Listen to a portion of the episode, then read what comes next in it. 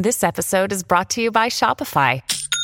Forget the frustration of picking commerce platforms when you switch your business to Shopify, the global commerce platform that supercharges your selling wherever you sell. With Shopify, you'll harness the same intuitive features, trusted apps, and powerful analytics used by the world's leading brands. Sign up today for your $1 per month trial period at shopify.com slash tech, all lowercase. That's shopify.com slash tech.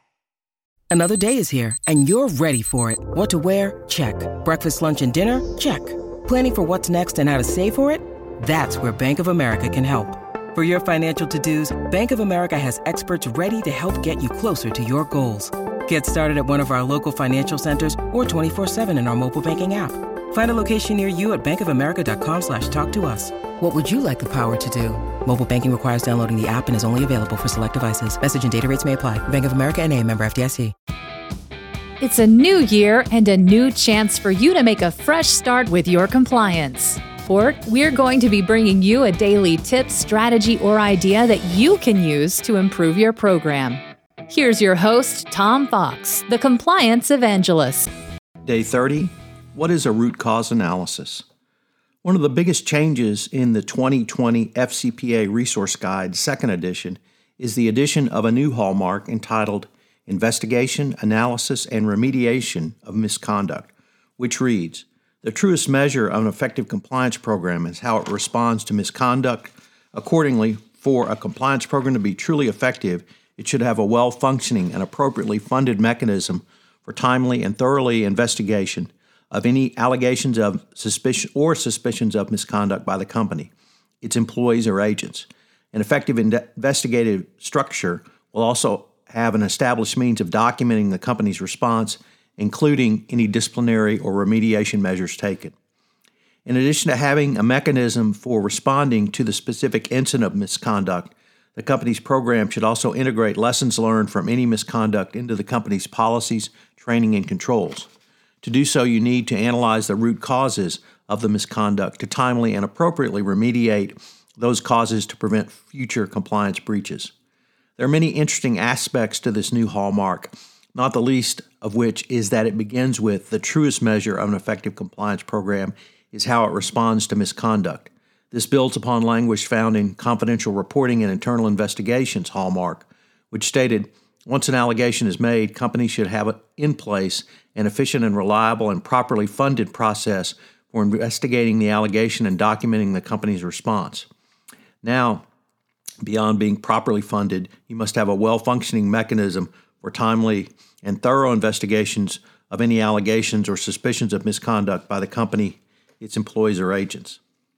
This clearly mandates that once an allegation or even suspicion comes to the attention of the compliance function, it must be properly triaged. Your investigation protocol should kick in with a detailed and effective investigation that is completed in a reasonable time and provide a response to investigative findings. Moreover, an investigation is not an ending point, but should be followed up with a robust root cause analysis.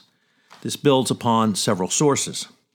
The 2020 update also raised the following questions under root cause analysis What is the company's root cause analysis of the misconduct at issue? Were there any systemic issues identified? Who in the company was involved in making the analysis? Well known fraud investigator Jonathan Marks has defined root cause analysis as research based approach to identifying the bottom line reason of a problem or an issue, with root cause not the proximate cause, the root cause representing the problem. He contrasted the definition with that of a risk assessment, which he said is something performed on a proactive basis based upon various facts. A root cause analysis analyzes a problem that was pro- previously identified through a risk assessment.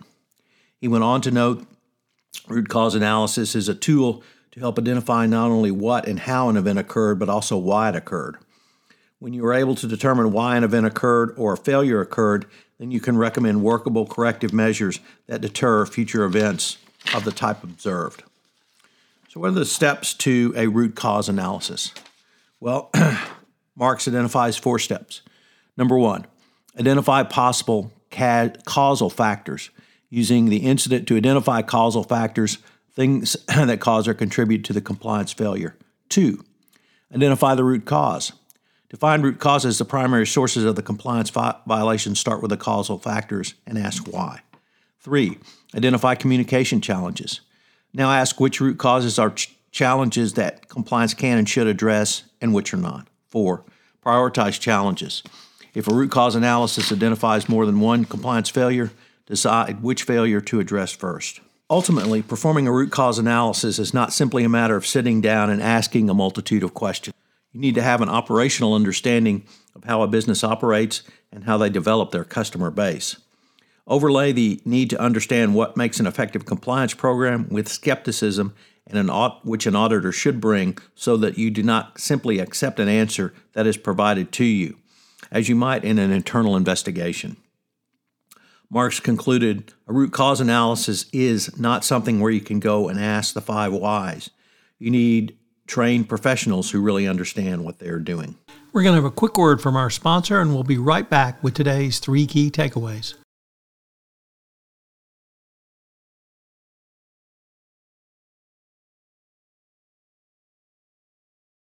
When you need mealtime inspiration, it's worth shopping Kroger, where you'll find over 30,000 mouthwatering choices that excite your inner foodie. And no matter what tasty choice you make, you'll enjoy our everyday low prices, plus extra ways to save, like digital coupons worth over $600 each week. You can also save up to $1 off per gallon at the pump with fuel points. More savings and more inspiring flavors make shopping Kroger worth it every time. Kroger, fresh for everyone. Fuel restrictions apply.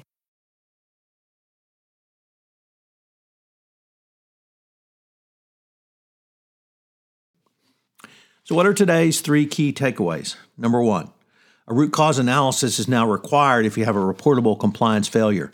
This is a significant step by the Department of Justice, but it was presaged by the original evaluation of corporate compliance programs drafted by, largely by Hui Chen back in 2015 and 16 and published in February of 2017. Number two, there is no one process for performing a root cause analysis you should select the one that works for you. In my research, I found multiple different types which can be utilized by a trained professional. Number three, to properly perform a root cause analysis, you need trained professionals who really understand what they are doing.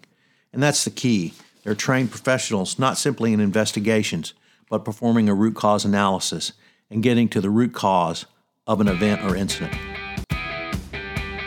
This is Tom Fox again. Thank you for listening to this episode of 31 Days to a More Effective Compliance Program. I hope you will join me for the entire month of January, where I take a look at some of the significant changes in compliance and FCPA enforcement. 31 Days to a More Effective Compliance Program is a part of the Compliance Podcast Network. This podcast is a part of the C Suite Radio Network.